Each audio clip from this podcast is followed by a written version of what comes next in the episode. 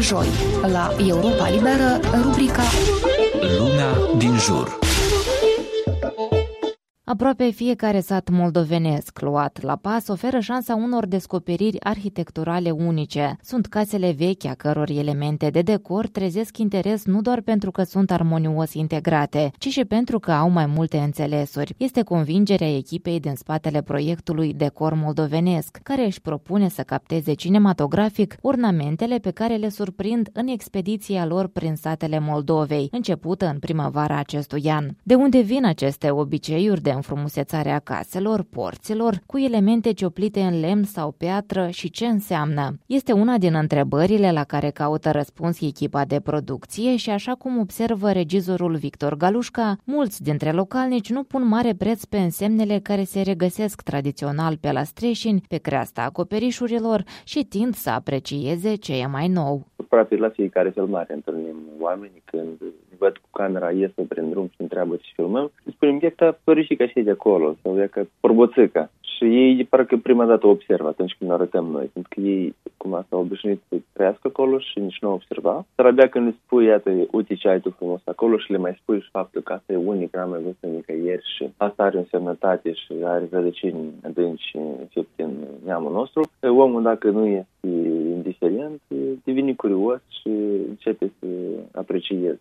Documentarul ar urma să apară în toamnă. Titlul este însă stabilit și poartă numele unuia din cele mai des întâlnite elemente de decor, floarea vieții. Etnografa Varvara Buzilă spune că este un motiv ornamental cu șase petale de o formă perfectă, armonioasă, care reprezintă procesul de apariție a materiei. Meșterii caselor au cioplit, sculptat și modelat multe alte ornamente inspirate din natură, cum ar fi de exemplu șarpele de la frontoanele multor case, care este considerat ocrotitorul gospodăriei. Varvara Buzilă spune că deși multe din aceste elemente nu mai pot fi interpretate cu exactitate, ele nu și-au pierdut din valoare. Noi am pierdut cheia descifrării, dar niciodată un uh, motiv care stă sus la uh, cerdac, să admitem, nu va fi pus jos la pragul casei. Noi păstrăm registrele, adică, într-un fel, păstrăm zona de amplasare a acestor uh, ornamente, tocmai de aceea că ele sunt încadrate într-un câmp de înțelesuri, într-un text care este scris, nu cu litere cum am obișnuit noi să citim din cărți, ci este scris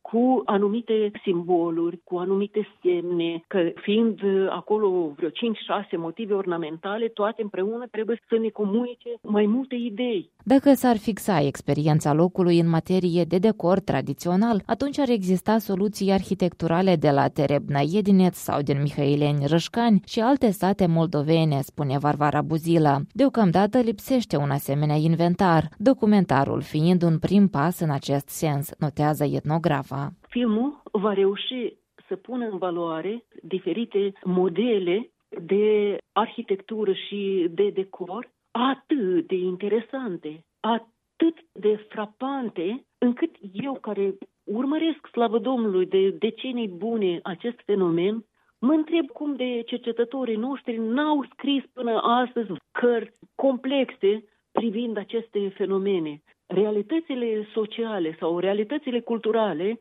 sunt mult înaintea cercetării. Pe lângă etnografa Varvara Buzilă, în realizarea documentarului vor fi antrenați și alți cercetători, pentru că filmul își propune nu doar să documenteze elementele decorului tradițional, dar și să ofere explicații. Unul din regizori, Victor Galușca, observă că arhitectura caselor poartă o amprentă specifică zonei. Acolo unde este carieră de piatră, casele și arhitectura se modifică, acolo unde este mult lemn, apar alte elemente făcute din lemn conform reliefului, casele iau alte forme, nordul e diferit, sudul e diferit, Transnistria tot e un pic diferit, dar noi încercăm să vedem ce este asemănător și deja lăsăm spectatorului să-și facă singur concluziile ce este frumos și ce nu, dar după ce îi dăm informații, argumentele despre ce înseamnă sau ce nu înseamnă anumite piese din decorul caselor oamenilor. Autorii proiectului constată că decorul tradițional moldovenesc pe care îl aduce în prim plan documentarul este lăsat pe cont propriu, singurele mostre de valorificare fiind pensiunile și gospodăriile restaurate pentru a primi turiști. Din Chișinău, Tamara Grejdeanu, Radio Europa Libera.